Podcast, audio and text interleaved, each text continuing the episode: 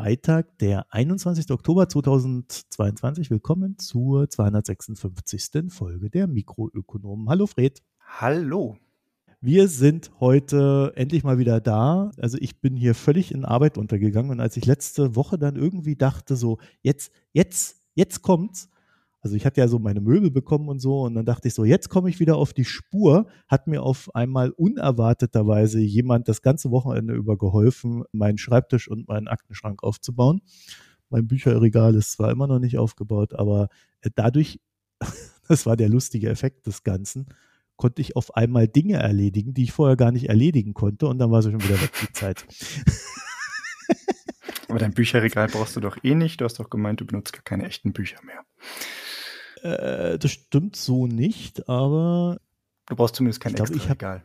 Ich glaube, ich habe seit, seit, seitdem ich aus Deutschland ausgezogen bin, auch schon wieder 30 Bücher gekauft. Die müssen halt da rein oh. und gelegentlich mal gelesen werden. Aber äh, ich habe tatsächlich eher E-Books, das stimmt, ja. Ich dachte, das hättest du mal irgendwann dem, dem Papier abgeschworen.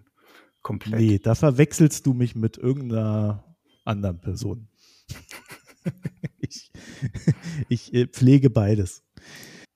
Das ist schön. Also jedenfalls äh, ist das Ergebnis des Ganzen, dass ich jetzt noch weniger Zeit habe, weil ich jetzt Dinge aufarbeiten muss, die die letzten fünf Monate liegen geblieben sind, plus andere Dinge, die sich gerade ergeben haben. Also ich bleibe weiterhin dabei, dass ich jetzt so den November über eher noch äh, zurückhaltend agieren muss, was Produktion betrifft. Und da wird es natürlich nicht besser, wenn da jetzt im Iran auch noch die Dinge explodieren.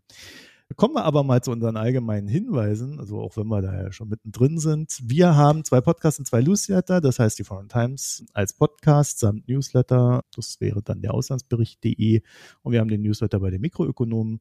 Wird beides gerade nicht befüllt aus eben genannten Gründen, aber wir sind wie immer hoffnungsfroh.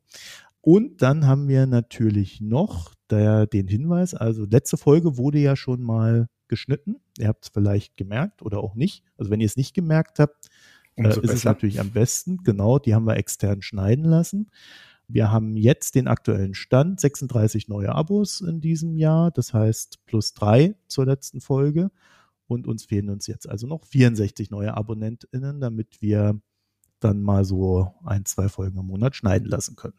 Was wir auch gerne machen wollen würden. Das würde dann natürlich auch bedeuten, dass ich vielleicht auch mal wieder Zeit für die Foreign Times finde und so. Das äh, muss leider gerade alles ein bisschen hinten anstehen, obwohl jetzt natürlich eigentlich die beste Zeit wieder wäre. Ja. Naja, jedenfalls möchten wir uns da herzlich für bedanken, für die, die neu dazugekommen sind und natürlich auch für all jene, die uns äh, allgemeine Spenden senden, die Abos abgeschlossen haben, die uns äh, mit sonstigen Hinweisen unterstützen und so weiter und so fort. Also lieben Dank an alle. Und wer dann dazu noch etwas sagen möchte, kann das tun. mh.mikroökonom.de wäre eine E-Mail-Adresse und Twitter und Reddit, da findet ihr uns jeweils als Mikroökonomen mit OE. Dann kommen wir zu der beliebten Rubrik, Fred. Wir sprechen nicht über, worüber denn? Ganz viel. Es passiert so viel und wir wollen eigentlich über ganz viele Dinge nicht reden gerade. Aber also daraus sticht besonders hervor, dass wir nicht über den ominösen Sieg eines Eisbergsalats sprechen möchten. Vielleicht kommt das irgendwann noch. Ja, wird sicherlich. Ich bin äh, sehr froh, dass wir uns mit diesem Thema nicht befasst haben, weil es sich so dermaßen schnell von selbst erledigt hatte. ähm, dass es sehr gut in den Geschichtsbüchern aufgehoben ist. In unserem Veröffentlichungsrhythmus hätten wir auch gar nicht so schnell über diese Wette überhaupt berichten können. Ah, komm, 44 Tage äh, samt wirtschaftspolitischer Analyse der Maßnahmen, das wäre schon drin gewesen. Aber wir haben noch ein zweites und drittes Thema, über das wir nicht sprechen, nämlich die Lizenz zur Laufzeitverlängerung und Christian Lindners Kreditverträge. Wer bei letzterem jetzt mit den Augenbrauen nach oben zuckt, dem kann ich nur empfehlen, in den Spiegel reinzugucken. Mhm. Der hat sich nämlich äh, damit befasst, wie Herr Christian Lindner ein Haus finanziert und welche Bank und wie da so die Verbindungen sind. Klammer auf, ich finde den Artikel jetzt nicht sonderlich gut geschrieben, Klammer zu. Aber äh, wir reden ja auch nicht drüber. Dann haben wir als erstes Thema der Ölmarkt. Und darüber erzählst du uns was. Genau, das ist ja so ein Lieblingsthema von mir und uns, weil das sehr stark auch mit dem Klimawandel verknüpft ist und es gibt ja immer, ich sag mal im Groben, die Leute, die sagen, wir müssen jetzt am besten sofort alles mit Solar machen, wir sollten überhaupt nichts mehr finanzieren auf der Welt, was irgendwie mit fossilen Brennstoffen zu tun hat.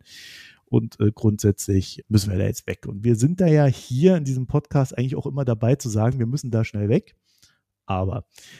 so, äh, und ich habe jetzt wieder mal einen schönen Aufhänger gefunden, darüber zu reden, über dieses große Aber, weil ich auch merke, dass das in diesen Debatten, die wir so öffentlich führen, gar nicht vorkommt.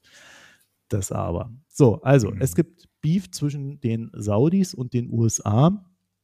Und ich habe dazu so viel gelesen, dass ich äh, ehrlich gesagt das Gefühl habe, dass mein Informationsstand ein ganz anderes als das, was ich lese. Also ich bin irgendwie nicht sehr sonderlich zufrieden mit dem, was ich da lese. Äh, und deswegen ist auch ein Grund, warum wir dann jetzt heute darüber sprechen müssen. Gehen wir mal zurück in den August 2021. Da habe ich in mehreren Folgen, kurz nach meinem Urlaub damals, das Thema Kohle- und Gasversorgung für China und Indien besprochen, aber auch so generell äh, Kohle in China und beide Länder hatten seinerzeit ein größeres Problem mit stark steigenden Preisen, vor allem bei der Kohle. Und in der Folge mussten sie dann vermehrt mit Öl und Gas die Versorgungslage sichern. Und insbesondere China hat dann als Reaktion darauf erstmal wieder lauter Kohleminen wieder eröffnet. Wir haben damals aber auch schon gesehen, dass sich beim Ölpreis eine Veränderung ergab. Also ähm, der Ölpreis pendelte zwischen 60 und 80 herum seinerzeit, explodierte dann nach dem russischen Angriffskrieg auf die Ukraine auf 125 und beruhigte sich jetzt nun wieder bei 80. Meine Diagnose damals lautete, es gibt eine Unterinvestition in die Ölförderung, was bedingt ist durch die Divestment-Bewegung und genau das beißt uns nun in den Hintern. Also es wurde damals schlichtweg zu wenig Öl gefördert, um die wieder anspringende Wirtschaft ausreichend zu versorgen und dann ist halt der Preis entsprechend nach oben gestiegen. Dann kam hinzu dieses Phänomen, dass die US-Shale-Oil-Produzenten trotz der hohen Preise eigentlich bis heute nicht wirklich in den Markt investieren, sondern die machen die Förderung, die sie haben und wenn ein super ertragreiches Feld ist, äh, nehmen sie auch das jetzt noch rein. Aber da ist keine Expansion, sondern es werden Kredite zurückgeführt, es werden jetzt Dividenden ausgezahlt, weil die Investoren sagen, wir wollen die Kohle sehen und es wird ziemlich auf Sicht gefahren.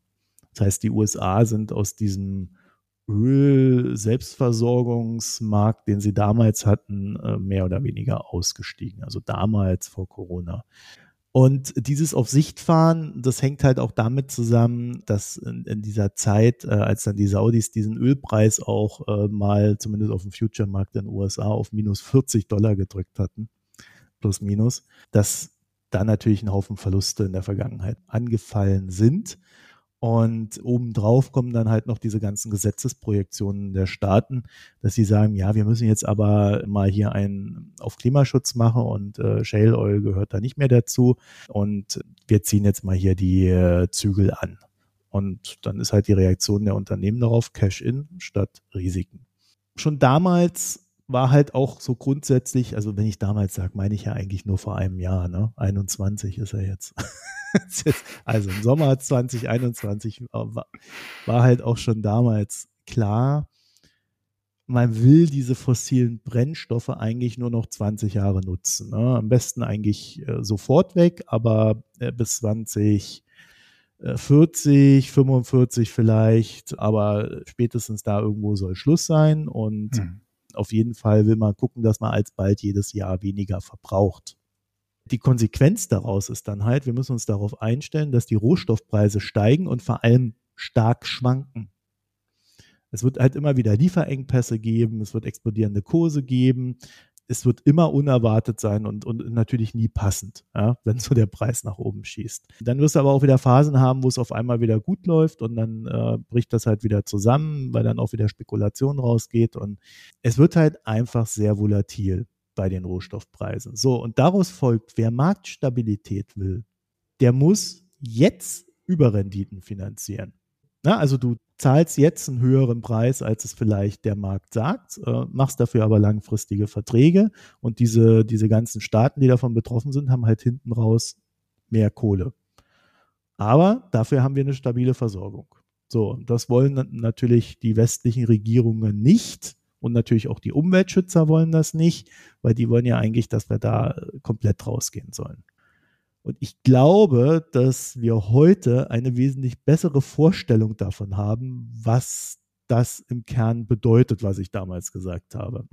Also was das vor allen Dingen in der Praxis bedeutet. So, und wie es dann halt so ist, vor rund zwei Wochen hat die OPEC Plus, ne, das sind 13 OPEC-Staaten und elf weitere Staaten, darunter das äh, allseits beliebte Russland und auch Aserbaidschan, die haben beschlossen, dass die weltweite Förderung des Öles um zwei Millionen Barrel gesenkt werden soll. Ich hatte vor, vor ein paar Wochen so eine Studie gelesen, der nach ähm, im Kern eigentlich eine Absenkung von einer Million Barrel täglich zwingend gewesen wäre, um den aktuellen Preisdruck aus dem Öl rauszunehmen. Ne? Also man hat dann auch gesehen, der ist unter 80 gefallen. Ja, ich glaube, so die eine Million war auch das, was allgemein erwartet worden ist. Mhm. Und da war dann natürlich die Aufregung groß, als dann auf einmal das Doppelte dessen gekürzt werden soll.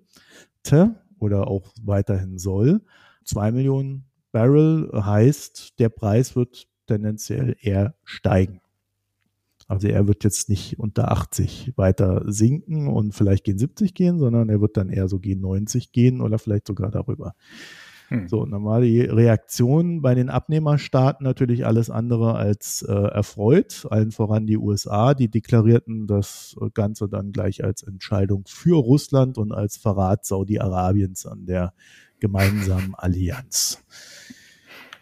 Ja, äh, das ist natürlich ein ganz starkes Wort, das gleich so auf diese Ebene zu heben. Aber klar, Russland ist natürlich dabei und die Russen wird es am ehesten gefreut haben, dass man da so viel senken kann. Mhm.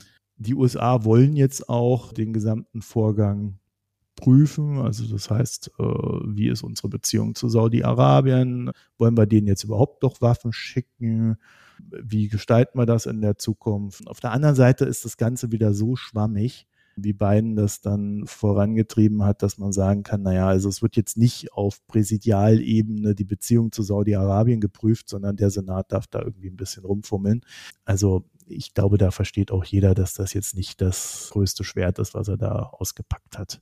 Mhm. Und natürlich ist das Timing interessant. Ja, also so kurz vor den Midterms in den USA geht dann halt die OPEC Plus, also Saudi-Arabien und Russland wären da so die größten Hirsche im Ring und die sorgen dann für steigende Spritpreise in den USA und da weiß man eigentlich immer, wenn Spritpreise steigen, sind US-Wählerinnen unzufrieden und ähm, das laden sie dann auf der Regierung bzw. der Regierungspartei ab.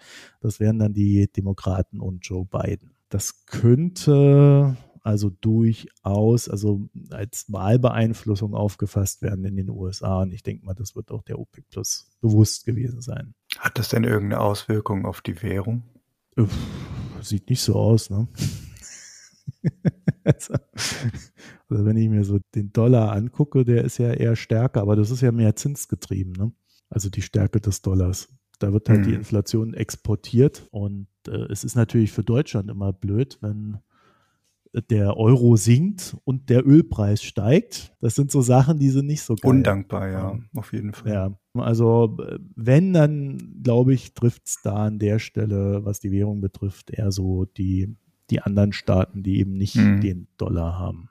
Mhm. Hinzu kam, dass Joe Biden vorher einen Besuch bei den Saudis gemacht hat, äh, der ihm, glaube ich, innerlich einiges gekostet hat, auch, auch politisch, weil äh, er im Wahlkampf ja angekündigt hat, dass er diesen saudischen Kronprinzen MBS, dass er dem zum Pariah erklären möchte und äh, ihn da verantwortlich machen möchte für den Mord an Khashoggi. Ja, am Ende stand er dann halt in Saudi-Arabien, hat ihm einen Faustbumper gegeben. Dazu muss man sagen, das war so, ein, so eine Art, ja, hier diese Ghetto-Faust, äh, die sich da eingebürgert hat seit Corona.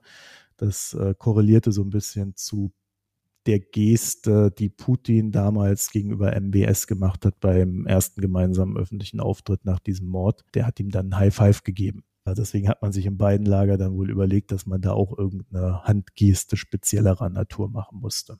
Das so zum Klatsch und Tratsch bei der Sache. ist sieht dann natürlich doof aus, ne? US-Präsident fährt vor den Midterms dahin, man will mhm. irgendwie die Sachlage so ein bisschen entspannen und dann kommt eine besonders hohe Förderkürzung und der Ölpreis steigt statt zu sinken. Also das sieht für Biden nicht sehr gut aus. Es zeigt halt, dass er außenpolitisch schwach ist gegenüber den Saudis. Und ähm, ich würde es jetzt nicht als Eingriff in den Wahlkampf betrachten, weil das ist Quatsch. Biden ist ja selbstbestimmt dahin gefahren. Er hat halt auf Gegenteiliges spekuliert und hat es halt nicht bekommen.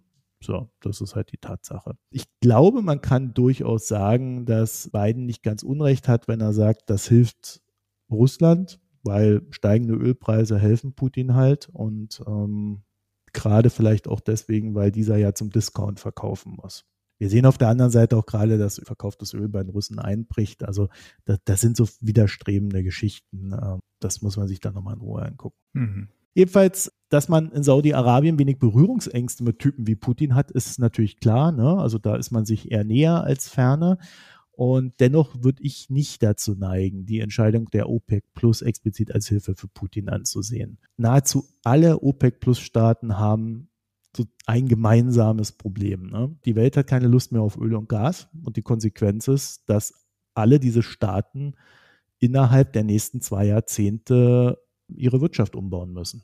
Also sie müssen nicht nur ihre Stromerzeugung verändern und alle dazu notwendigen Maßnahmen finanzieren und ihre Wirtschaft auf eine neue Art der Produktion umstellen, so wie wir das müssen, sondern die müssen halt ein komplett neues Geschäftsmodell finden. Das kann bedeuten, dass da Könige gestürzt werden und sonst noch was. Ne? Also wenn dann auf einmal das Geld fehlt, um in der Autokratie die Leute niederzuringen oder denen ausreichend äh, Geld zu geben, damit sie sich trotz Diktatur halt halbwegs wohlfühlen in ihrem Land. Ne?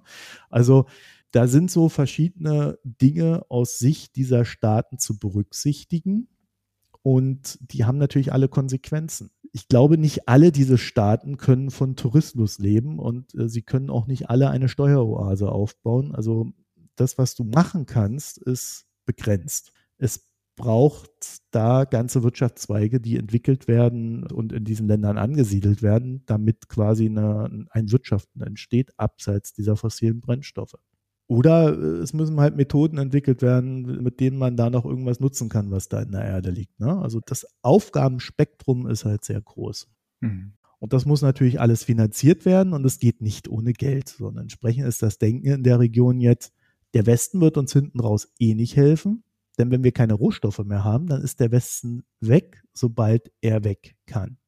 Und das ist auch klar. Man will da eigentlich mit denen gar nichts zu tun haben. So, und daraus ergibt sich natürlich schon eine tendenziell unfreundliche Grundsituation, sag ich mal. Und wir haben es auch in unserem Koalitionsvertrag ja festgehalten, dass wir in 20 Jahren hier diese Rohstoffe nicht mehr brauchen, von niemandem mehr. Und ja, in den USA ist es grundsätzlich nicht anders, auch wenn das in den Jahren differieren mag. Als die Deutschen dann nach Katar gefahren sind, äh, ihr erinnert euch, Habeck hat sich damals da verbeugt und viel Spott geerntet dann haben die Deutschen halt festgestellt, und das ist so ein bisschen symbolisch für dieses westliche Ding, dass sie zwar gerne diese Rohstoffe kaufen möchten, aber langfristige Verträge doof sind. Ja, also man hätte gern so die eierlegende Wollmilchsau. Man, man hätte gern die kurzfristigen Verträge, bis man es quasi nicht mehr braucht, zu mhm. dem niedrigsten Preis. Ja, da, da, da sagen die natürlich, ey Leute, nee, kriegt ihr nicht. Deswegen gibt es auch bis heute eigentlich noch keine Verträge mit Katar, weil da äh, die Verhandlungspositionen noch weit auseinander liegen und man sich da halt annähern muss. Man kommt da einfach nicht drum rum. So, also ich habe jedenfalls seinerzeit darauf hingewiesen, dass es nicht funktionieren wird. Also das war damals schon sichtbar, dass da diese Differenzen in der Ansicht sind. Und wer Preisstabilität will, muss halt diese Überpreise bezahlen. Was man aber auch, glaube ich, dabei verstehen muss, ist, dass das nicht teuer ist. Also das wirkt aus dem Heute heraus teuer, dass wir das tun. Also wenn ich jetzt heute mir Öl sichere für 50 Prozent mehr Geld für die nächsten 20 Jahre, dann ist das aus heutiger Sicht teurer oder teuer.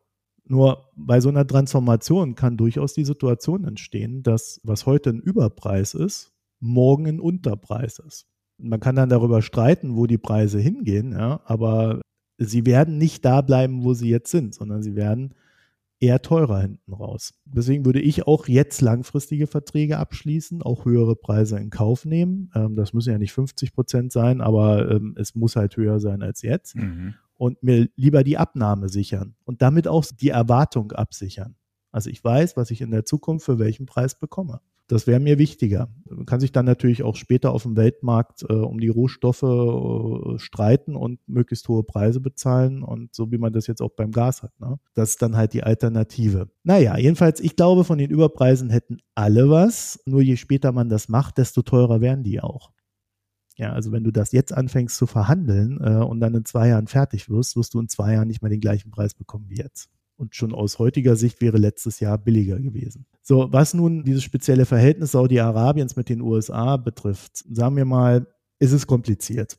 Also ich will da nur so, so ganz klein reingehen, ich will das jetzt nicht groß ausleuchten. Das fängt halt damit an, dass äh, Biden irgendwie keinen Bock hat, diesen saudischen Prinzen da in seinem Krieg im Jemen zu helfen, obwohl ja dieser Krieg im Jemen gegen vom Iran gestützte Houthi-Rebellen ist. Wir haben in der Vergangenheit aber auch gesehen, dass äh, da schon viele gesagt haben, wir wollen nicht mehr und dann hat man es halt verdeckt gemacht, weil es am Ende halt doch gegen den Iran geht und das ist denen halt dann doch wichtiger, als nicht zu helfen. Also da würde ich mir jetzt irgendwie auch nichts erwarten. Dann hast du halt diese Problematik, dass Biden und der saudische Quasi-Chef äh, MBS, ne, also der Typ mit der Knochensäge, die sind sich einfach nicht grün.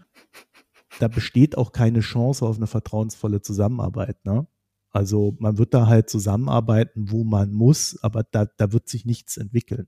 Dieser MBS wiederum ist halt beim Umbau seiner Wirtschaft, ich sag mal, in dieser ganzen Region, äh, also am Golf, der ambitionierteste Herrscher. Was die sich da ausdenken, die Saudis, ist, das ist wirklich, ja, das ist schon mehr Science Fiction als Planung.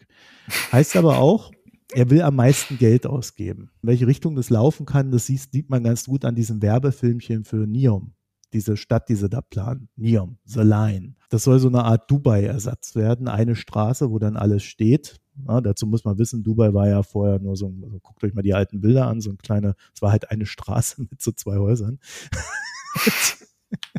ich meine, es ist schon irgendwie ein bisschen krass, dass der wirklich das eins zu eins kopieren will. Und jetzt ist Dubai halt, naja, es sind schon noch ein paar Straßen mehr, aber es ist halt eine große Straße und und da steht dann halt irgendwie so alles dran und dann geht es noch so ein bisschen rein, aber das ist, es ist halt auch irgendwie lustig. Aber das, was sie da machen wollen, da halt mit so Nachhaltigkeit und einem selbsterhaltenden Ökosystem und bla, das ist, und Flugtaxis, ne? Also ihr kennt das mm. ja hier auch aus Deutschland, mm. Flugtaxis.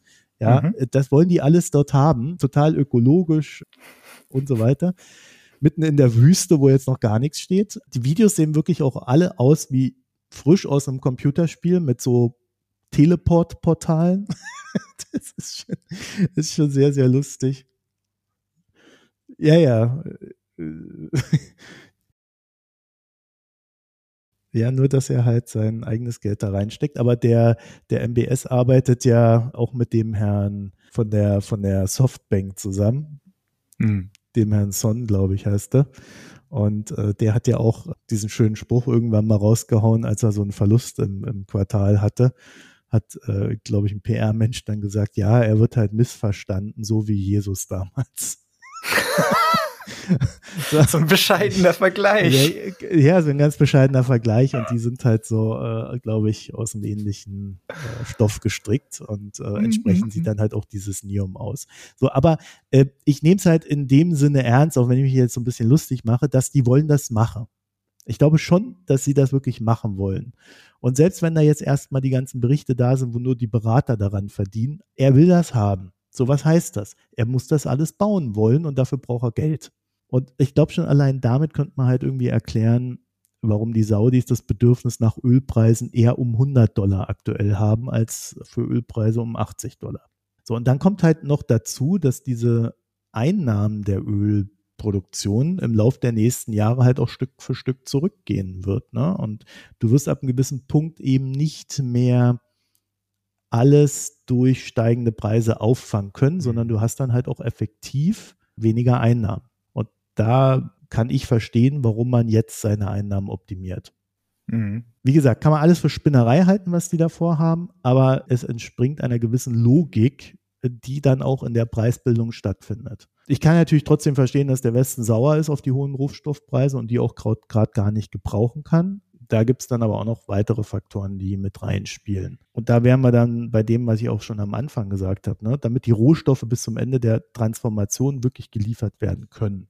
Und das wäre beim letzten Abnehmer China dann 2060. Also da muss man dann auch nochmal 40 Jahre sage ich mal, eine Produktion aufrechterhalten. Das braucht Investitionen, das braucht auch neue Felder. neue Quellen, die erschlossen werden müssen. Und das muss ja irgendjemand finanzieren. Und wenn gleichzeitig im Westen dann halt so eine Divestment-Welle läuft, ja, wer finanziert das dann? Na, also die EU hat das ja heute Nacht beschlossen. Die Scholz-Regierung wollte tatsächlich Geld für die Erschließung neuer Gasfelder rauswerfen. Und in der EU ist das gescheitert. Aber da ist dann die Frage, wenn wir alle Divestment machen, wer finanziert das? So, und die Antwort ist recht simpel: Hedgefonds und eben diese Staaten. Mhm. So, und wenn wir das nicht finanzieren, dann schlägt es sich halt in den Rohstoffpreisen nieder. Das ist eigentlich ganz simpel. Und wenn du dann äh, stetig steigende Rohstoffpreise hast und dann noch anfängst mit äh, CO2-Preisen und Gasumlagen und das auch noch mal teurer zu machen, also ich weiß nicht, wo da die Grenze ist, äh, ab der man wirklich noch zu mehr Effizienz und schnellerem Handeln vorantreibt oder wo man dann tatsächlich nur noch draufzahlt, weil es halt nicht mehr mhm. anders geht. Das sind eigentlich so Modelle, die wir da fahren, bei denen ich nicht das Gefühl habe, dass die Politik in der Lage ist, sie auszutarieren.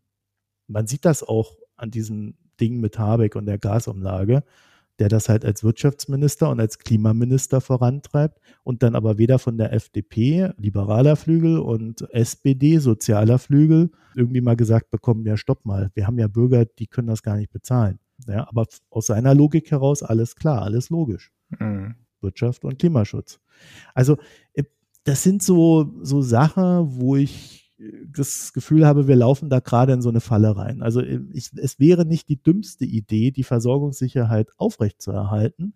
Dann dürfen, müssten wir aber wiederum aufpassen, dass wir nicht in die andere Falle reinlaufen und die Preise für Rohstoffe so niedrig sind, dass halt keiner mehr in erneuerbare Energie investiert. Ja. Ne? Also ja. dieses widerstrebende Ding, besonders schwer in normalen Lagen. Jetzt haben wir ja eine Sonderlage durch diesen Krieg in der Ukraine und der Erpressung Russlands bei den Rohstoffen, dass wir ohnehin hohe Preise haben. So, also die Anreize entsprechend gesetzt sind. Wie gesagt, es bleiben dann Spekulanten, Vulgo Hedgefonds und die Verkäufer selber übrig, die dann da investieren und das wird sich natürlich irgendwo im Preis niederschlagen. Das ist völlig klar. Also da braucht sich niemand was vormachen. Nur wir sind es dann halt nicht, die es tun. Da können wir uns wieder einreden, wir hätten ein gutes Gewissen und würden was für den Klimaschutz tun. Da sähe ich lieber, dass die Politik das gestaltet und auch sehr offen sagt, warum sie das tut. Am Golf herrscht noch so ein Sonderproblem, nämlich da ist sehr viel Immobilienkrams am Laufen. Ne? Also wenn du mal nach Dubai guckst, da sind halt die ganzen Luxusimmobilien, mhm. aber auch in Saudi-Arabien mit dem Wirtschaftsboom, den die jetzt hatten, äh, ist natürlich auch schon wieder so eine kleine Immobilienbubble. Das heißt, wenn jetzt der Ölpreis da wegkrachen würde, hätten die alle sofort ein Finanzierungsproblem und ein Immobilienboom-Problem. Das heißt, es würde den auch wegklappen. Haben wir jetzt schon mehrfach gesehen seit 2008. Das heißt, die würden in eine Wirtschaftskrise reinrutschen und hätten dann keinen Gestaltungsspielraum mehr. Also auch das müssen diese Golfstaaten verhindern, weil sie ja umbauen müssen. Und du in der Wirtschaftskrise veränderst du, aber du baust keine Wirtschaft um im Regelfall. Also das ist auch eine sehr schwierige Geschichte. Ich glaube halt, dass wir im Westen grundsätzlich einfach anfangen müssen, da so ein bisschen ehrlich zu werden, auch uns selbst gegenüber. Wir können keine niedrigen Rohstoffpreise, weniger Verbrauch und stabile Versorgung haben. Das geht nicht alles drei zusammen. Deswegen gibt es halt jetzt zwei Möglichkeiten. Entweder zahlen wir halt äh, unseren Rohstoffausstieg und die Versorgungssicherheit oder wir leben mit allen Problemen, die entstehen, wenn wir uns anders entscheiden. Das heißt, erratisch explodierende, steigende Preise und dann wieder fallend und keine Planungssicherheit und so weiter. So, zum Thema Saudi-Arabien und das USA könnte man sich jetzt, jetzt noch viel sagen. Ich will das gar nicht tun, weil ähm, das ist ja auch so ein Prozess. Ich will nur noch darauf hinweisen, es gibt gerade in Bezug auf Saudi-Arabien äh, ein größeres Risiko für die Ölpreise und das sind Anschläge auf saudische Ölförderanlagen. Ihr wisst, im Iran entsteht gerade eine Revolution, Klammer auf, im besten Falle, Klammer zu. Das Regime ist sehr aggressiv, also man fliegt Angriffe in, äh, im Irak auf Kurden, schickt da mal ein paar Raketen hin und alles Mögliche und es ist nicht ausgeschlossen, dass der Iran oder Vertreter des Irans wie die Houthis wieder auf saudische Ölförderanlagen losgehen und da Dinge lahmlegen. Also beim letzten Mal waren es, glaube ich, drei bis vier Wochen, die sie gebraucht haben, das wieder ans Laufen zu kriegen. Und das äh, ist natürlich für die Preise da kann jederzeit was explodieren. Und ich glaube auch, dass die USA grundsätzlich Interesse daran haben, den Saudis beizustehen. Also da wird jetzt sehr viel über Instabilität des Verhältnisses geredet, aber am Ende wird man sich irgendwie arrangieren. Dann gibt's halt mal einen Discount bei ein paar Lieferungen und dann sind die auch wieder zufrieden. Also irgendwo wird man da eine Lösung finden. Das mhm. wird nicht diese aktuellen Spannungen grundsätzlich lösen. Es wird das immer nur hinausziehen und es wird auch explosiv bleiben. Ich sag mal so, ähm, gerade in Bezug auf diesen Angriff auf diese Ölförderanlagen, der im Raum steht, ist es halt so, die USA stehen da zu den Saudis, selbst die Israelis würden denen am Ende helfen. Und äh, im Iran würde man Gefahr laufen, dann einen Krieg anzuzetteln, wenn man keine Leute hat, die man mobilisieren kann, weil das Volk ist ja gegen dieses Regime. Hm. Es hängt an der Stelle, was, was die Risiken jetzt zusätzlich zu unseren allgemeinen Problemen betrifft, sehr viel von der Rationalität der jeweils handelnden Akteure ab. Und diesen kleinen Kriegspart haben wir jetzt hier nur drin, damit ihr grundsätzlich nochmal drüber nachdenken könnt. Soweit zum Öl. Ich weiß auch nicht, was ich da wirklich von halte, aber ich finde dein Argument der langfristigen Planung schon nicht so schlecht es ist halt schmutzig, ne? Ja, es ist, also es widerstrebt einem so ein bisschen, weil es eigentlich ja nicht genau wie du sagst, das ist, was man ja nicht möchte, sich langfristig eben auf sowas einzulassen, auf solche Verträge. Und dann auch noch mehr dafür hinzulegen. Eigentlich will man das Geld ja woanders für haben. Ich würde es tun. Ich, war, ich würde auch verstehen, wenn man das anders sieht und auch anders entscheidet politisch. Ich habe so mhm. das Kefühl, dass, äh, also ich habe ja wirklich viel an Scholz zu kritisieren. Ja. Also der kommt ja bei mir gerade gar nicht. mir nicht aufgefallen. In äh, keiner Weise kommt der gut weg. Aber bei dieser einen Geschichte mit den Gasfeldern, das fand ich jetzt nicht die dümmste Idee, aber das ist halt, und das ist dann wieder typisch Scholz, dass der da nicht mal irgendwie aus der Kiste kommt und auch der Öffentlichkeit erklärt, warum er etwas will und dadurch vielleicht auch Mehrheiten organisiert, sondern das dann einfach so auf dem Ding da raushaut und, und, und nicht weiter, ne? spricht halt auch wieder dafür meine allgemeine Kritik an dem Herrn. so, jedenfalls, äh, ich, ich will nur darauf hinweisen, viele Leute stellen sich das sehr einfach vor, zu sagen, wir wollen jetzt Klimaschutz, also dürfen wir nichts mehr verbrennen. Alles, was wir verbrennen, ist schlecht. Wir müssen aber auch unsere Wirtschaft aufgrund des Zwanges, in dem wir uns weltweit, also global befinden, so umbauen, dass sie bestehen bleibt. Weil wenn wir das nicht tun und unsere Wirtschaft kaputt machen, was man ja machen kann, dann werden aber andere das tun. Also wir gewinnen nichts dadurch. Das heißt, man muss irgendwie eine Lösung finden. Und ich finde diese Lösung, die jetzt äh, Habeck äh, da anstrebt mit dem Umbau im laufenden Betrieb, das ist alles in Ordnung. Und man muss aber auch sehr kritisch, äh, sehr genau hinschauen, ob das richtig gestaltet ist. Aber und was mir tatsächlich immer noch fehlt, ist, dass wir all in bei den Erneuerbaren gehen. Also dass das wesentlich schneller vorangeht. Zum Beispiel bei, bei Windkraftanlagen. Da, da steht die westliche Windkraftanlagenindustrie eigentlich kurz vorm Exitus. Obwohl wir ja wissen, dass wir das brauchen. Mhm. Ja, dann machen es wieder die Chinesen. Wie bei Solar. Mhm. Weiß ich nicht, ob Nordex überlebt. Ja, selbst Vestas hat Probleme.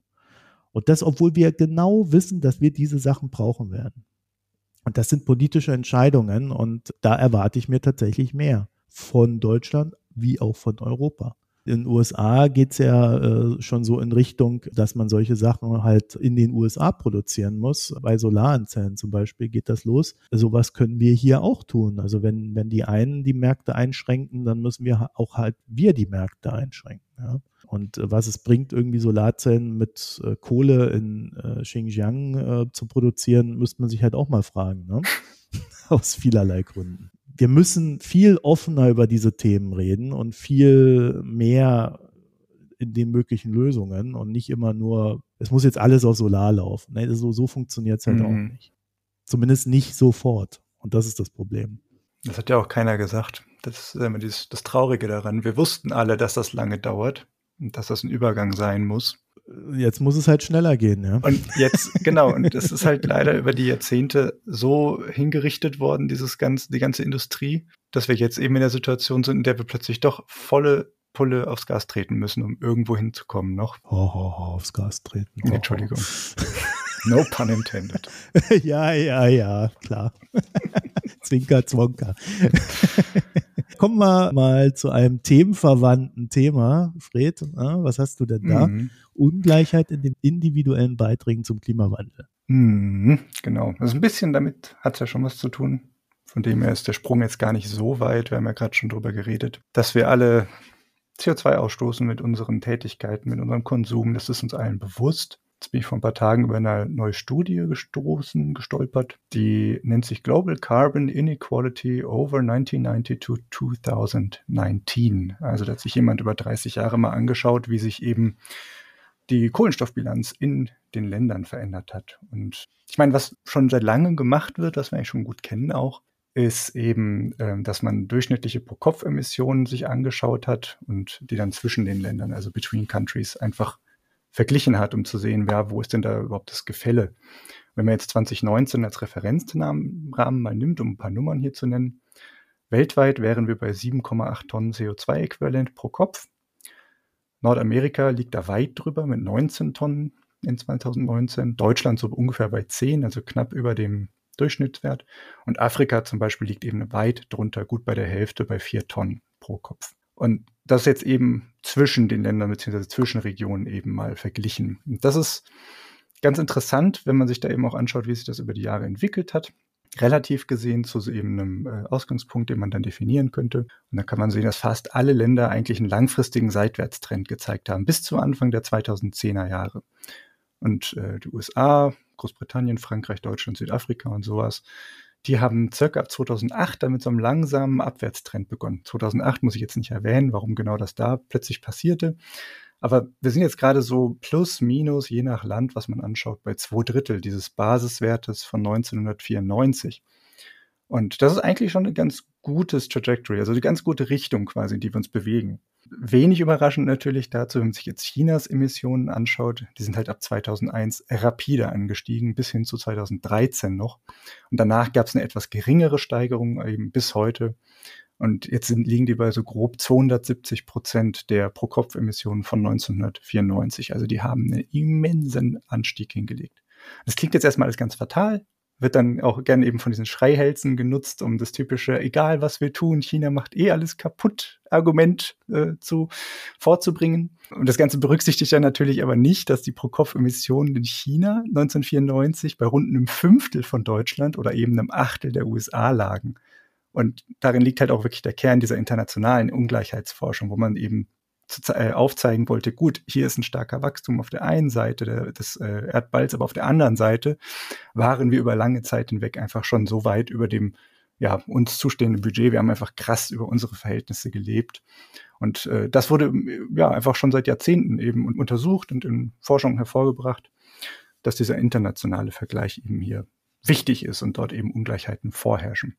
Jetzt eben in dieser neuen Studie, Lucas Chancel, er ist ein französischer Ökonom, der so zu Ungleichheit und Umweltthemen forscht. Der hat jetzt eine neue Studie eben in Nature Sustainability veröffentlicht. Und die fand ich ganz interessant, weil er sucht, untersucht da drin eben die Unterschiede zwischen verschiedenen Einkommensgruppen innerhalb von Ländern. Das heißt, er guckt sich nicht between countries, sondern within country differences an.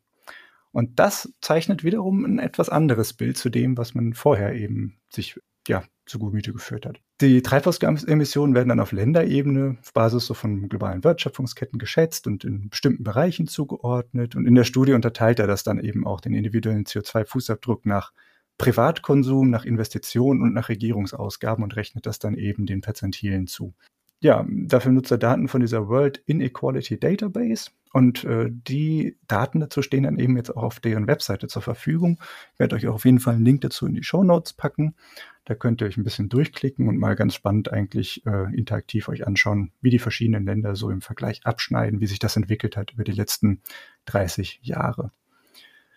So viel zur Einleitung. Einmal kurz zusammengefasst, was ist denn dabei rausgekommen bei dieser ganzen Studie? Naja, also wie gesagt, wir wissen schon vorher, wie sich das entwickelt hat und dass eben zwischen den Ländern das so unterschiedlich war. Aber in der, von der globalen Bevölkerung imitieren eben diejenigen, die die Plätze in den Top 10 Prozent der Einkommensverteilung einnehmen, fast die Hälfte aller Treibhausgase in 2019.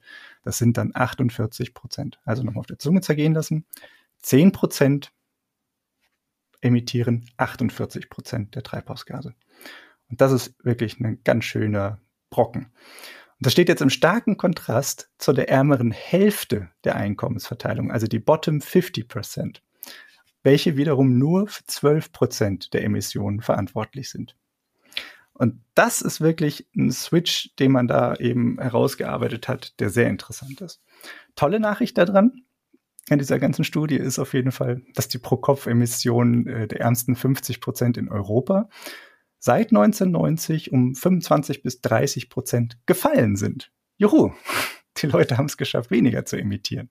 Und das geht auch ganz gut eben einher mit dem, was wir vorher wissen aus der Forschung, dass äh, eben zwischen den Ländern einfach gewisse Trends eben vorherrschen.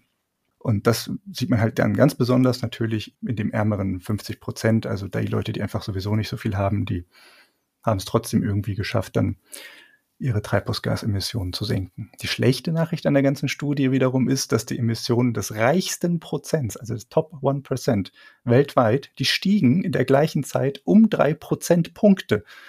Also die Top 1% haben nicht nur 14% wie in 1990, sondern 17% der gesamten Emissionen verursacht. Das ist krass, wie ich fand. Und während die Ungleichheit dann in der Kohlenstoffbilanz jetzt über den Betrachtungszeitraum relativ stabil blieb, verschob sich das ganze Bild dann halt doch ein bisschen. Also die Unterschiede stammen jetzt nicht mehr nur zu zwei Dritteln wie bisher aus dem internationalen Vergleich, dass man gesehen hat, ah, okay, die westlichen Länder, Nordamerika, Europa und so weiter, haben halt einfach immens mehr emittiert und eben, sagt, wie sagt man denn heutzutage noch, Entwicklungsländer. Hoffe ich, ist das noch der richtige Begriff, Marco? Darf man das noch sagen? Also äh, mein letzter Stand ist, dass man das noch sagen darf, aber es gibt erste kritische Stimmen, die äh, sagen, dass das nicht mehr so ganz korrekt ist und man sich da was anderes überlegen solle. Hm, ja, wer darüber mehr weiß, kann uns gerne freundlich informieren. Ich nutze nämlich gerne auch die richtige Bezeichnung dazu. Ich bin mir aber gerade gar nicht sicher. Unfreundliche Erklärungen werden ignoriert. das sowieso. Also wie auch immer man das jetzt nennt, eben die Länder, die wirtschaftlichen Aufschwung in den letzten Jahren sehr stark gesehen haben, dass die jetzt dann natürlich früher sehr viel niedriger lagen und dadurch halt wenig beigetragen haben im internationalen Vergleich zu den Treibhausgasemissionen, das ist auch naheliegend. Das hat sich jetzt eben gewandelt und in dieser Studie haben sie halt herausgearbeitet, dass eben jetzt zwei Dritteln innerhalb dieser nationalen Einkommensverteilung eben die Erklärung bieten. Das ist ganz interessant, weil man jetzt nicht mehr zwischen den Ländern sehen kann, sondern eigentlich egal, in welches Land man guckt, kann man ganz klar sagen, ja, die Leute, die reich sind, die emittieren halt viel. Und jetzt zeigt sich halt einfach das ökonomische Wachstum in den anderen Weltregionen als Europa und das, äh, oder Nordamerika. Das oberste Einkommensziel in Ostasien, Mittlerem Osten, Nordafrika, die haben jetzt schon die Top 10% in Europa von der Einkommensverteilung her gesehen, im Hinblick auf ihre Emissionen abgehängt und zwar bei weitem. Die sind bei knapp 40 Tonnen zum Beispiel in Ostasien und im Vergleich dazu sind wir eben in Europa bei guten 20. Also das sind komplett andere Dimensionen, über die wir jetzt reden und das liegt eben einfach alles daran, dass dort so viel mehr Geld jetzt schon im Umlauf ist und dass die soweit ja, in der Entwicklung vorangekommen sind. Weiß man da um Details? Also liegt es dann daran, dass die sich alle Schiffe kaufen und über die Meere tuckern oder irgendwie das Zehnfache fliegen? Weil wenn du halt in China zum Beispiel bist, das ist ein großes Land, da fliegt man mal von A nach B ja, oder ähnliches. Also äh, weiß man da Details? Das Ganze ist ja ein geschätztes Modell. Das basiert ja dann auf verschiedenen Datenquellen und da packen die das dann alles in solche großen Input-Output-Tabellen. Und äh, das ist jetzt nicht, dass man da genaue Emissionen sich anschaut und sagt, hier der Einzelne, der jetzt gerade mehr Geld hat, der macht jetzt dies und das, sondern es wird eben zugerechnet einfach über bestimmte ja. sophisticated methods, die ich jetzt hier im Detail nicht erklären kann oder möchte. Es wäre jetzt so meine Beobachtung von Staaten, auch in Deutschland, dass wenn man dann gewisse Geldsummen überschreitet, dass dann halt eben sehr viel äh, Reisen, privater wie geschäftlicher Natur und ähnliches dazukommt. Und äh, wenn man da richtig Kohle hat, kauft man sich halt ein Schiff. Ne? Und äh, so wie Jeff Bezos, da brauchst du dann ja auch immer eine größere Yacht als die anderen. Mhm. Also, dass das durchaus eine Rolle spielt. Wir haben ja sehr viele Studien, die darauf hinweisen, dass die Reichsten einen wirklich überproportionalen CO2-Verbrauch haben zu allen anderen. Genau. Ja, also die machen das ja hier in der Studie, beziehungsweise er macht das ja nur eine einzelne Person, der das veröffentlicht hat. Er macht das eben ja so, wie gesagt, dass er das auf diese drei Bereiche Privatkonsum, Investitionen und Regierungsausgaben aufteilt, über bestimmte Schlüssel eben in seinen Gleichungen und ja, äh, im Privatkonsum wären dann natürlich auch solche Dinge drin wie der Sprit, den die extra brauchen für ihre Luxusjacht oder für ihre für ihr Jet Set Life oder was auch immer. Das würde damit dann auch alles abgedeckt, weil es eben Primärenergie ist, die verbraucht wird von denen.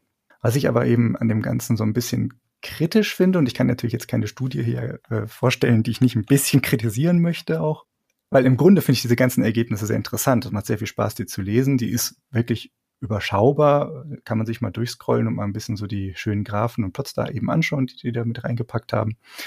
Aber ich habe einen kleinen methodischen Einwand und der ist den Leuten auch bewusst, den äh, sprechen die auch offen an, was ich ganz, ganz positiv hervorheben möchte. Das ist eine tolle Sache, dass jemand eben über solche Details auch in einem, sagen wir mal, großen, an eine eher breitere Öffentlichkeit gewandteren Blatt wie Nature Sustainability eben genau darüber redet. Und zwar Anlage- und Investitionsgüter wie also Maschinen, Fabrikhallen oder sonstige Immobilien, die werden den Individuen zugerechnet. Das ist rund ein Drittel, wenn man das auf die globale Treibhausgasemissionen eben bezieht, die dann eben diesen Investments zugerechnet werden können.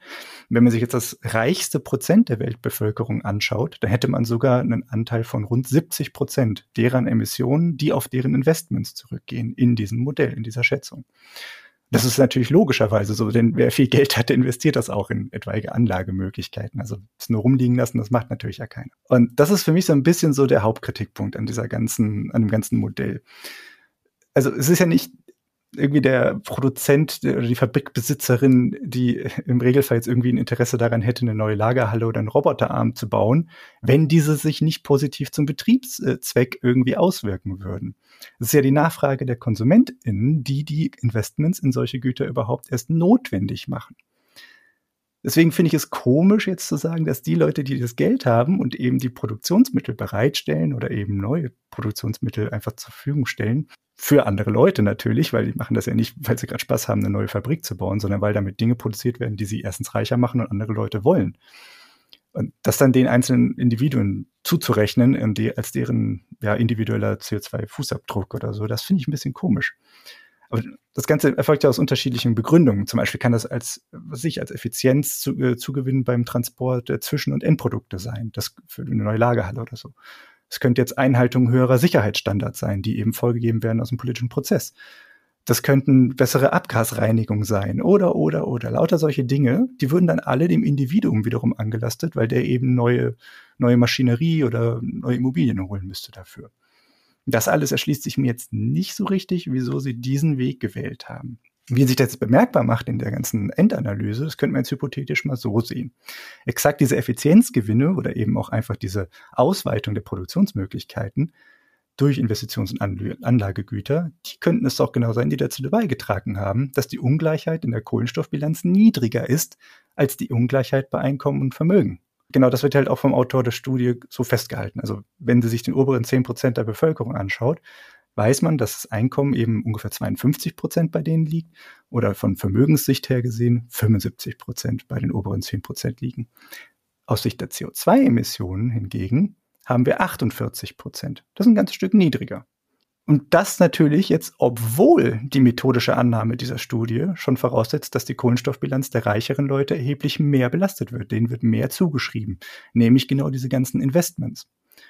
Und trotzdem liegt es noch unterhalb der anderen Ungleichheit. Also wenn das irgendwie eine klare, sagen wir mal, direkte Proportionalität irgendwo hätte, direkt Zusammenhang, naja, dann müsste man das ja noch enger beieinander haben. So ist es auf jeden Fall drunter, wenn auch nicht sehr stark. Liegt aber eben daran, dass sie das dem beirechnen. Also würde man jetzt diese Annahme lockern oder sogar ganz fallen lassen und auch dann die Treibhausgasemissionen konsumbezogener Produktionsanlagen auf die Gesamtheit der konsumierenden Bevölkerung verteilen, dann wird sich jetzt die Differenz zwischen der Ungleichheit in der Kohlenstoffbilanz und dem Einkommen oder halt Vermögen, je nachdem, wogegen man vergleichen möchte, vergrößern. Das kann man jetzt blöd finden, weil das Ergebnis dadurch natürlich weniger krass ausfällt. Aber aus den genannten Gründen halte ich es halt ehrlich irgendwie für die ehrlichere Herangehensweise, wenn man die Berechnung des individuellen Beitrags zum Klimawandel haben möchte. Die Idee ist ja, dass man sagen würde, der Konsum einzelner Personen, was auch immer, Energie, neue Schuhe oder, oder, oder, das alles hat einen gewissen Fußabdruck, einen CO2-Äquivalent-Fußabdruck. Und genau das möchte man der Einzelperson, beziehungsweise in diesem Fall dann eben Einkommensgruppen zurechnen. Wenn man da jetzt aber ganz große Teile der Wertschöpfungskette einfach rausnimmt und die dann wiederum ja anderen Personen zurechnet, die halt dafür verantwortlich sind, beziehungsweise davon auch Nutznießer sind, weil es ihnen gehört, das ist mir ein bisschen schleierhaft, wieso man diesen Grund, also wieso man diesen Weg genommen hat einfach. Einzige, was ich mir erklären kann, ist, dass es eben aufgrund des Mangels an Daten nicht so einfach möglich ist. Und ich schätze mal, dass es auch einfach der, die, der Kern der Sache. Wertschöpfungsketten müssten dann genauer durchgearbeitet werden, Investments den einzelnen Produktgruppen wiederum zugeordnet werden und so weiter und so fort. Und das ist theoretisch knackig, weil man dann sehr viel aufgliedern müsste, aufdröseln müsste. Das ist eine Menge Arbeit. Würden die denn vorliegen, diese Daten? Das vermute ich eben, ist sehr schwer. Man müsste wahrscheinlich wiederum mit sehr vielen Annahmen eben arbeiten, was genau wo mit reinspielt. Wo, also man müsste ja über die Produktionsfunktion der einzelnen Bereiche eben letztlich Annahmen treffen. Wie viel Input wird da wirklich benötigt für die Produktion einzelner Güter oder was auch immer. Und das ist natürlich, naja, eher ein akademisches Problem. Wie genau wird das jetzt dargestellt? Darüber kann man sich trefflich streiten, in welchem Bereich jetzt welche Produktionsfunktion die angemessenere wäre oder die der Realität nähere wäre. Ähm, ich denke aber, wenn man sich da reinkniet, könnte man zumindest Annäherungen an große, wichtige ähm, Bereiche, an große Gütergruppen oder so schon schaffen äh, zu reproduzieren. Andere Teile, was man nicht zuordnen kann, genau, na gut, das bleibt dann eben bei den Individuen, dass man sagt, gut, das sind irgendwie fixe Investitionen, die eh getätigt werden müssen, die können wir keinen Produktionsprozess zuordnen oder so, dann ist das eben bei dem Individuum zugeordnet, weil das letztlich nichts mit, nichts direkt mit dem Gut, das produziert wird und dann verkauft wird an die Endnutzer oder an die Konsumenten eben, dass das halt da nicht zugeordnet wird. Das wäre ja für mich irgendwie noch ein gangbarer Mittelweg. Aber es ist eine Menge Arbeit. Ich denke aber, es wäre möglicherweise die, die ganze Sache wert, wenn wir eben individuelle Beiträge zum Klimawandel wirklich besser ermitteln wollen.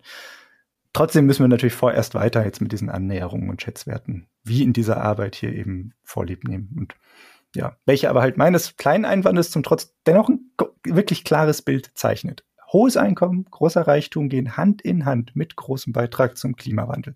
Und wie du schon sagst, dazu gibt es andere Studien, die genau die gleichen Befunde haben.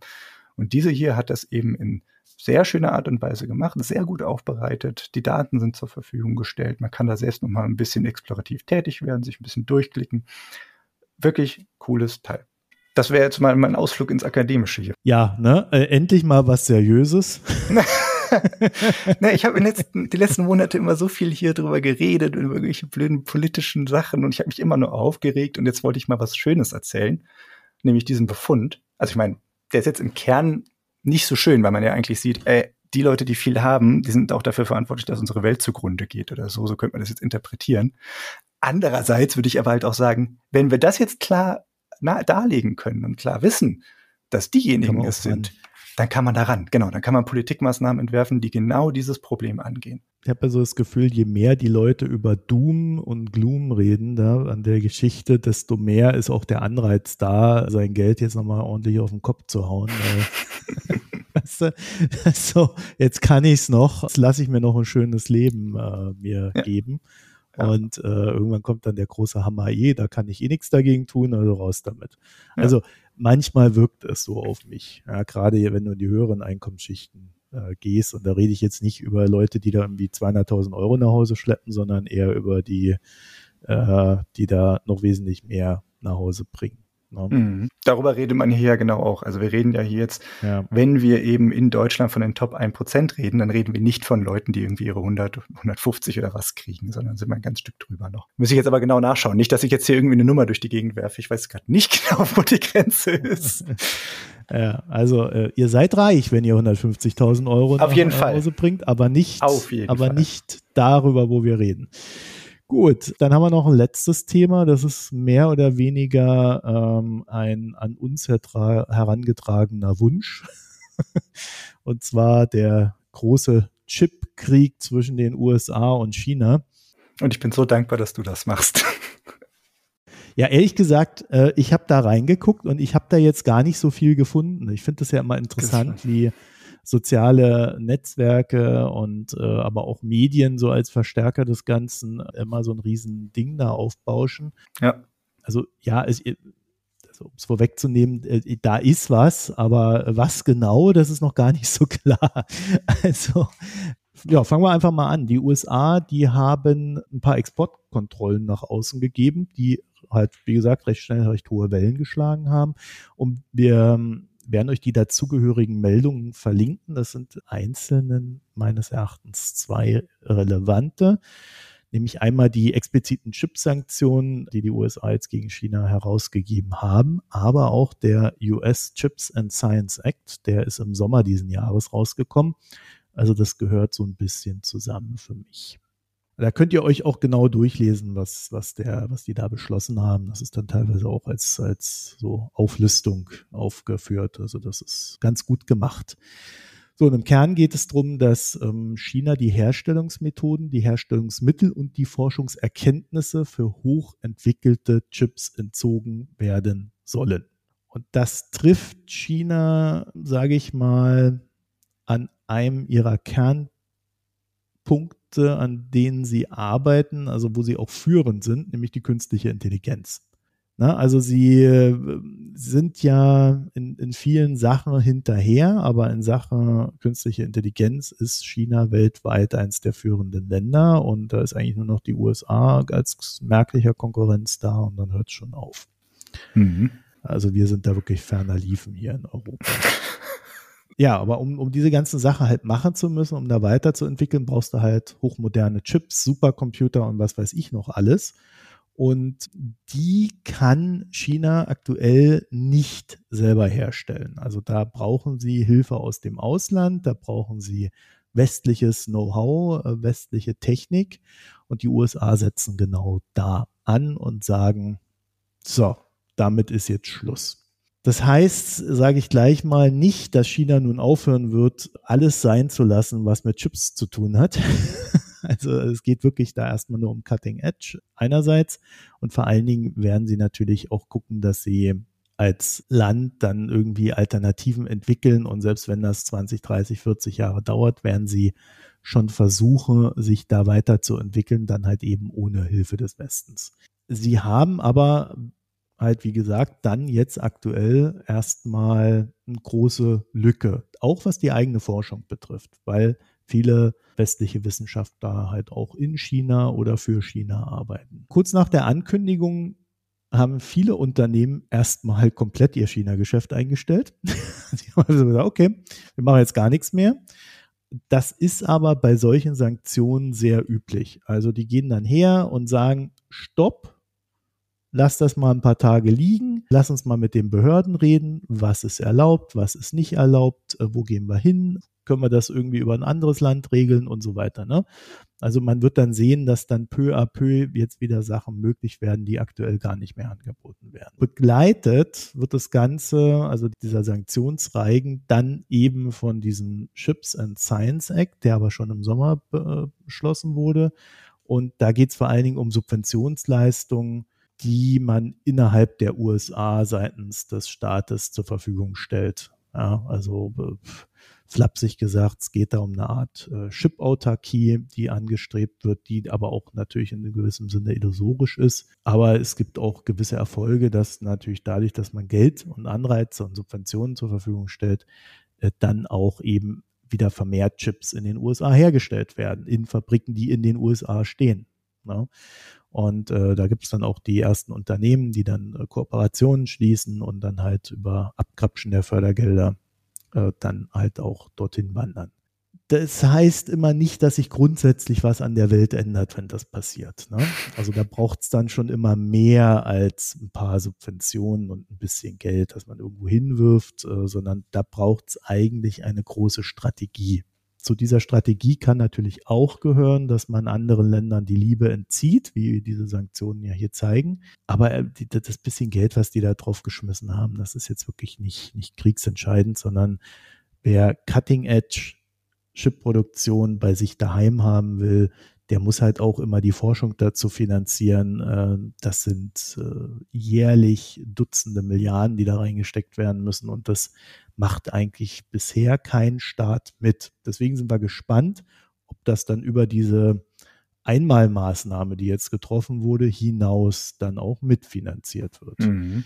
Was mir persönlich bei diesen ganzen Maßnahmen auffällt, und die USA haben das auch tatsächlich selber zugegeben dann in der Folge der Maßnahmen, dass sie diese Sanktionen allein verhängen und dann erst in der Folge mit ihren Partnern sprechen. Also das betrifft jetzt US-Unternehmen, das betrifft jetzt US-Personal, das betrifft jetzt ja, alle Sachen, die aus den USA kommen. aber es betrifft halt eben nicht europäische Unternehmen. Das wird man jetzt erst entscheiden. Und man sieht auch ASML zum Beispiel, die ja in Holland ihren Sitz haben, die machen jetzt ein sehr starkes Lobbying, dass sie davon überhaupt nicht betroffen werden, sagen, dass sie da eh nur 15 Prozent haben und so weiter, also Marktanteil und so weiter. Also da beginnt jetzt so ein Kampf im Hintergrund. Die Folge dessen ist, dass dieser Alleingang heißt, die Sanktionen werden über die Zeit hinweg an Schlagkraft verlieren, wenn dann eben nicht auch andere Länder mitmachen, die für sowas entscheidend sind, wie dann halt die Niederlande. Und ich sag's mal selbst interpretiert, ich glaube, in dieser sehr fragmentierten Welt mit diesen sehr unterschiedlichen ja, Interessenlagen könnte sich das als sehr schwierig erweisen im Nachgang zu so einer Maßnahme dann Einigkeit zu schaffen, weil ja die anderen dann schon auch in irgendeiner Form davon profitieren. Also ich bin gespannt, wie die USA das machen wollen. Ich glaube, denen war es jetzt auch wichtig, dass das vor den Midterms noch als Maßnahme rauskommt, damit die beiden Administrationen zeigen kann, dass sie da besonders hart ist gegenüber mhm. China. Nach den Midterms wird man dann sehen, dass die Republikaner vielleicht auch wieder mehr Macht innerhalb der US-Regierung äh, aufbauen können.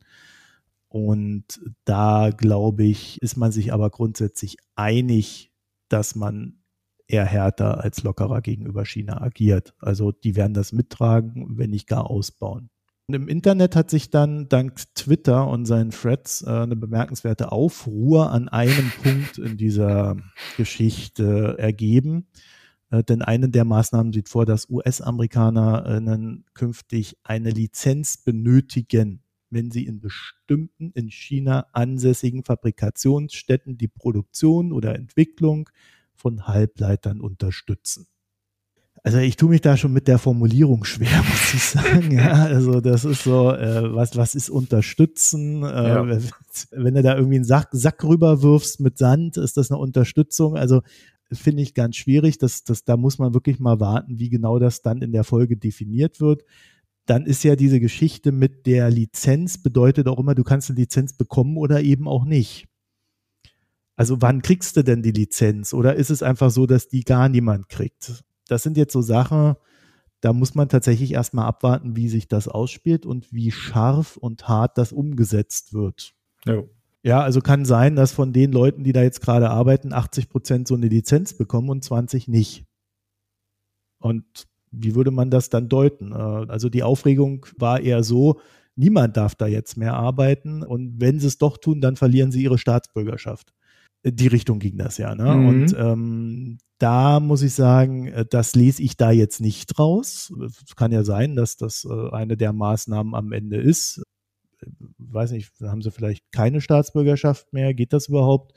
Oder kriegen dann die chinesische und arbeiten dann halt für die Chinesen? Ähm, ja, alles so Fragen, die ich jetzt noch nicht als beantwortet sehe. Und meine größte Frage aber wäre, mal abseits von diesen Unklarheiten, ob die USA sich das überhaupt dauerhaft leisten können. Denn wie will denn beispielsweise ein US-Bürger an der Stelle sicherstellen, wem er zuarbeitet, wenn er für ein europäisches Unternehmen arbeitet, das diesen Sanktionen nicht unterliegt? Müssen dann auch europäische Unternehmen dafür sorgen, dass der definitiv nichts mit China zu tun hat. Und was bedeutet das eigentlich für die US-Forschungsqualität in der Zukunft, wenn diese sich nicht mehr mit europäischen Wissenschaftlern austauschen kann aufgrund solcher Maßnahmen? Es wird genauso wie die mit, bei den Sanktionen laufen, die ganzen Zwischenmänner und so, das ist alles egal. Ja, ne, also äh, es ist eine sehr schwierige Geschichte, daraus jetzt herzuleiten, wie sich das wirklich ausspielt und vor allen Dingen, ob es sich positiv für die USA ausspielt, weil die große These war ja, in China könnte jetzt alles zusammenklappen, was mit Chips zu tun hat. Was natürlich Quatsch ist. Da kann man eigentlich fast sagen, dass das Quatsch ist, weil auch weil äh, keine Sanktion der Welt bisher dazu geführt hat, dass etwas komplett zusammenbricht. Also nicht mal Nordkorea ist komplett zusammengebrochen und die haben eine wirklich äh, nicht die meisten. Die meisten hat Russland an der Backe. Sanktionen. Iran wäre auch noch so ein Kandidat. Also man sieht, das ist jetzt nicht, ich glaube, es ist jetzt nicht so heiß, wie es gerade gekocht wird, aber es wird natürlich Auswirkungen haben und die werden wir jetzt in der Folge sehen. Meine These wäre, wie gesagt, dass die USA sich da potenziell auch selber ins Fleisch schneiden, wenn sie wissen, nicht mehr austauschen, wenn sie Wissen verlieren, wenn sie auch nicht mehr mit Europa zusammenarbeiten, dann zulassen würden. Gerade dann, wenn Europa vielleicht sagt, nee, wir machen da in der Form nicht mit. Ist ja auch eine politische Entscheidung. Mhm. Ja, und so ein ASML ist halt in, in Holland. Ja, also ich weiß nicht, ob die USA auf ASML verzichten können. Ja, das wäre dann auch so eine Frage. Also die Doom-Analysen äh, bezüglich des Untergangs der chinesischen Chipsindustrie und ähnliches lehne ich in der Form ab. Aber, zweifelsohne, das rüttelt halt am Markt, ne? Und es wird ihn auch verändern und es wird so ein paar Unbekannte geben, die jetzt auf uns niederprasseln und natürlich auch Europa treffen können. Mhm. Es ist völlig unbekannt, wie die Chinesen darauf reagieren. Das ist auch noch nicht feststehend. Die sind gerade dabei, Informationen zu sammeln. Also die wollen auch erstmal rausfinden, wie genau sich das ausspielt. und erst ja. dann reagieren, was ich jetzt äh, nicht für so ganz dumm halte. Also der Flurschaden ist auch für China noch nicht klar, heißt das. Die Unternehmen in China klagen jetzt natürlich sehr laut und sagen, das ist alles ganz fürchterlich, weil, ist ja klar, ne? Die wollen Geld. also vom Staat. Und äh, Chip-Unternehmen in China sind ja eh äh, so eine Sache, die bisher nicht sonderlich gut lief. Also je mehr Geld die gekriegt haben, desto schlechter lief es. Aber das ist jetzt halt wieder eine Möglichkeit, Geld einzusammeln. Mein Plädoyer einfach mal abwarten, gerade auch die Midterms abwarten und dann gucken wir mal, wie sich das ausspielt und auch wie intensiv und harsch das Ganze umgesetzt wird.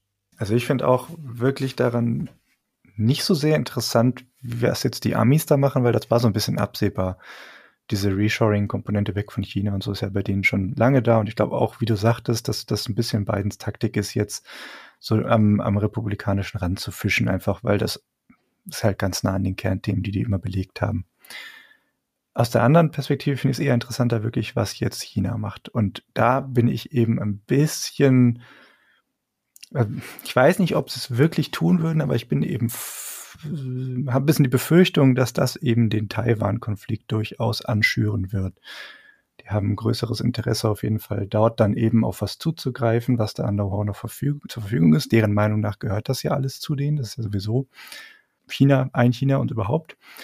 Und äh, wenn man jetzt überlegt, der nächstgrößere Chip-Hersteller zum Beispiel für die mobilen Geräte, ins nach Snapdragon, die man ja kennt, oder Qualcomm oder was auch immer, sind halt diese ganzen MediaTek-Prozessoren. Die haben jetzt in der Zeit sehr stark aufgeholt und sind eben ein taiwanesisches Unternehmen. Ich könnte mir dann durchaus vorstellen, dass äh, China dort dann vielleicht mehr Ambitionen hat, sich da sowohl eben das Know-how zu sichern und so, aber ich weiß nicht, wie aktiv die da würden. Das ist eine ganz schwierige Kiste, weil China hat ja grundsätzlich Interesse, äh, Taiwan zu schlucken. Richtig. Ähm, äh, freundlich oder unfreundlich, das ist immer die große Frage. Taiwan selber hat gar keinen Bock. Äh, was ich glaube, fast jeder hier im Westen irgendwo versteht. mhm. Grundsatz her. Gerade auch wenn man nach Hongkong guckt. Ne? Mhm. Das Problem aber ist, wenn sie es unfreundlich machen, Bulgo, so wie Russland es gerade in der Ukraine versucht, per Krieg äh, so ein Gebiet sich anzueignen, ja, da steht dann am Ende auch nicht mehr viel von den Chipfabriken. Ne? Also das würde natürlich weltweit gewisse Wellen schlagen, gerade in der Chipindustrie und äh, ich glaube, Taiwan hat ja eh so ein kleines Dürreproblem. Das heißt, äh, man wird in den nächsten Jahren eh sehen, dass sich das alles ausdiversifiziert, weg von Taiwan, wer meinte. Mhm. Und ja, da sind sehr viele Fragezeichen in der Sache. Also ich würde jetzt nicht darauf spekulieren, dass das Chinas Empfinden gegenüber Taiwan groß verändert. Die, die haben da eh ein klares Empfinden. Und, Aber das äh, ist ja ein naheliegender Zugriff für die dann. Ja, aber sie wissen ja auch, dass sie das nicht einfach mal, die, die, die marschieren ja nicht da ein und haben das dann. Ne? Also de, Taiwan würde sich höchstwahrscheinlich wehren. Äh, Im schlimmsten Fall haben die Chinesen dann wahrscheinlich. Noch die Amis an der Backe. Ja, aber auch Japan ne? und äh, andere Länder, da, da gibt es ja eine, eine, Allianz in der Ecke. Ja. Ähm, und äh, das wollen sie eigentlich auch nicht riskieren und wie viel dann da wirklich noch steht von dem, was dann der Anreiz wäre. Pff, also im, im, Zweifel, solange es ideologisch ist, ist es geht es eh nie um Chips oder um äh, Fabriken oder um Wirtschaft, sondern dann geht es einfach um die Sache an sich. Haben wir ja in der Ukraine gesehen, wie Russland agiert hat. Da, da hat man dann die Idee und die verfolgt man. Aber äh, in der Hinsicht ist, glaube ich, der Ukraine-Krieg sehr heilsam gewesen für einige Geister in China, dass man schon verstanden hat, das muss nicht so einfach sein, wie man sich das mhm. vorstellt. Und der Flurschaden, den Russland gerade erleidet, der ist ja gigantisch. Ja. Und natürlich würden auch wir da sehr stark drunter leiden in Taiwan, aber äh, da hätten wir auch wenig Möglichkeiten, uns nicht zu verhalten. Also das würde weltweit eine Riesenrezession heraufbeschwören. Ja, das ist natürlich jetzt das, das krasse Szenario, wenn sie da wirklich eben aktiv einmarschieren würden oder sonstiges. Ich könnte mir aber eben auch einfach vorstellen, dass die da einfach viel mehr sich probieren, eben auf eine andere Art und Weise anzunähern und darüber dann eben an das Know-how zu kommen. Und sich quasi damit ja, abgrenzen können von dem US-Wissen, was vorherrscht. Es gibt ja auch äh, China-freundliche Tycoons da in Taiwan, also so genau. ist es ja nicht. Ne? Es ist ja nicht so einheitlich dort. Da gibt es ja durchaus auch Bestrebungen und Leute, die eben sagen, das ist genau richtig so, wir sollten uns wieder vereinigen. ich habe da so ein bisschen eben, so ein bisschen Bauchschmerzen, wenn ich darüber nachdenke. Ja. Also ich würde jetzt nicht aus der, äh, die chinesische Chipindustrie geht den Bach runter. Ach nee, doch nicht, würde ich jetzt nicht machen. Oh, jetzt explodiert Taiwan. Also äh, das ist ja die andere Extreme dieses Spektrums. Ne? Ja. Klar, Risiken werden immer erhöht, wenn Streit ist, aber ja. ich glaube, das ist jetzt in dem Sinne nicht kriegsentscheidend äh, ebenfalls no pun intended. Die Frage ist ja auch wirklich, so eine Entscheidung, die jetzt erfolgt von den Amis, wie viel bewirkt das wirklich an Brain Drain oder an Wissensverlust bei der chinesischen Seite? Die Dinge sind ja nicht so, als ob die da irgendwie in alles unter Verschluss gehalten wurde, weil die ganze Fertigung lief da halt. Die wissen, wie die Dinge aufgebaut sind und kopieren sie halt in abgewandelter Form, wissen, nutzen das Wissen halt weiter. Also ich weiß gar nicht, ob das wirklich sich so krass auswirkt. Ja. Nee, weiß ich natürlich alles nicht. Ich spekuliere gerade nur. Es gibt ja auch noch Patente und äh, es gibt eine WHO, auch wenn sie nicht mehr viel zu sagen hat. Also äh, da würde ich noch dafür plädieren, dass es durchaus noch einen Rechtsrahmen auf dieser Welt gibt, in dem das nicht so einfach ist, dass man dann sich das andere, anderweitig einfach mal so aneignet. Zumal ja dann noch die Sanktionen auch nochmal eine Verschärfung erfahren könnten. Ne? Weil wenn sie damit anfangen, offiziell, dann äh, werden sich die USA sicherlich auch noch was überlegen. Aber äh, was wir definitiv daraus lernen sollten, ist, dass äh, Sanktionen und damit auch Abgrenzung und Eingrenzung wirtschaftlicher Grenzen ein Mittel der Wahl geworden sind. Ja, also das ist ja. etwas, was jetzt zum Alltag geworden ist, mit, mit, dem wir immer wieder rechnen müssen in verschiedenen Sektoren. Du kannst dir quasi eine Liste machen der Sektoren, wo herrscht Streit, zwischen wem? Zwischen USA und Europa, zwischen USA und China, zwischen Europa und China und so weiter. Und dann kannst du dir halt überlegen, könnte es da in dem und dem Sektor eine Sanktion geben? Ich glaube, wenn wir in fünf Jahren auf die Liste gucken, äh, werden wir erstaunt sein, wie, wie aktiv man dann da war. Also ihr könnt uns gerne eure Listen in die Kommentare schreiben. Ich freue mich darauf zu sehen, ob wer von euch recht hat. Genau, und dann auf Wiedervorlage in fünf Jahren und dann gucken genau. wir mal. Ja, also ich glaube, das ist die viel wichtigere Geschichte dabei und das bedeutet natürlich auch in gewissem Sinne wirtschaftliche Risiken oder Wachstumsrisiken und würde äh, bei der Politik dazu führen eigentlich, dass man sagen muss, wenn das die Risiken sind, die auf uns zukommen, dann müssen wir tatsächlich mehr und mehr gucken, dass wir autarker werden bei Produktion, jo. bei Zulieferung, bei Rohstoffen. Was ja witzig ist, weil genau das Autarkiebestreben dazu führt, dass diese Restriktionen auf den Handel oder auf Zusammenarbeit eben ausgewirkt wird. Das ist so, es beißt sich in den Schwanz. Je, je autarker du dann auch wirst, desto leichter ist es wiederum, Sanktionen zu verhängen. Also das wird eine, ja. eine sehr interessante Zeit. Und ich glaube, wir müssen da nicht immer über Krieg reden. Ne? Wir sind ja jetzt durch, genau. durch, den Krieg in der Ukraine so ein bisschen drauf ge geframed, dass wir sofort an Krieg denken, aber das kann sich halt auch auf sehr verschiedene Arten und Weisen ausspielen. Ja, in dem Sinne äh, würde ich sagen, kommen wir zum Gesellschaftsteil, oder? Dann haue ich mal erstmal gleich einen Pick raus, weil der passt ganz gut dazu. Und zwar habe ich äh, seit drei Monaten oder sowas in meiner Tab-Sammlung einen Artikel gehabt vom Economist zu TikTok und äh, deren Einfluss im Social-Media-Bereich und ja, deren Quarrels eben mit der US-amerikanischen Regierung und eben auch anderen Bereichen. Und äh, der ist ganz schön geschrieben, sehr gut zugänglich. Das ist jetzt keine, ist kein krasser Einblick in irgendwelche unerwarteten Tiefen, sondern wer sich ein bisschen mit TikTok und ja dem Einfluss des chinesischen Staates dort eben befasst hat, der wird genau die Dinge da lesen, die er auch eigentlich schon weiß. Aber ich fand es einen guten Überblick und auch so ein paar Zahlen eben im Vergleich zu den anderen Plattformen und wer da wem was wie abgreift. ist ganz interessant gemacht. Einfach mal drüber fliegen. Sehr schön geschrieben. Ja, und ich habe anlehnend an unsere heutige Folge, kann man fast sagen, eine Rede, die ich euch sehr empfehlen möchte. Und zwar ist von Joseph Borrell. Und nein, es ist nicht seine berühmt-berüchtigte Gartenrede, ja, wo er gesagt hat, Europa ist ein Garten und die Welt da draußen ist äh, ein Dschungel. und man kann keine Mauern um den Dschungel bauen und bla. Und dann sind alle sofort angekommen mit Postkolonialismus und so weiter. Und so. Nein, nein, es ist eine andere Rede. Und zwar gab es ja so ein ähm, äh, Ambassador-Treffen äh, EU. Das ist so eine jährliche Konferenz. Und da hat er eine Eröffnungsrede gehalten. Und da haben sie ihn vorher gebrieft und gesagt, mach einen ruhigen hau nicht so auf den Tisch. Ich glaube schon, dass die beiden Sachen so verlinkt sind. Ne? Er hat halt nach einer Metapher gesucht, um seine Gedanken da zu klären, aber diese Rede, die er da gehalten hat, die ist quasi das in klug. Ja, um es mal jo. so zu formulieren. Das ist eine sehr gute Rede. Es geht im Kern darum, dass wir uns vom Mindset her darauf einstellen müssen, dass wir nicht mehr in einer Welt leben, in der wir die Dinge einfach mal so gestalten können, sondern es ist eher so, dass wir uns jetzt in einer Phase befinden, in der es lauter schwarze Schwäne gibt. Äh, sei es Ukraine, sei es äh, Iran, sei es was weiß ich was. Ich bin ja immer der Meinung, wenn man sich das genau angeguckt hat, dann hätte man wissen können, dass das kommt. Man hätte vielleicht nicht sagen können, wann, aber man weiß, dass es kommt. Und es ist jetzt einfach diese Phase, dass die ähm, Probleme sich eher vermehren. Und man solle, um, um ich sage jetzt mal ganz kurz in meinen Worten, äh, wir müssen halt gucken, dass wir uns anpassen. Also es ist nicht die Phase zu sagen, wir müssen jetzt alles erhalten, was wir haben, sondern wir müssen uns sehr schnell anpassen.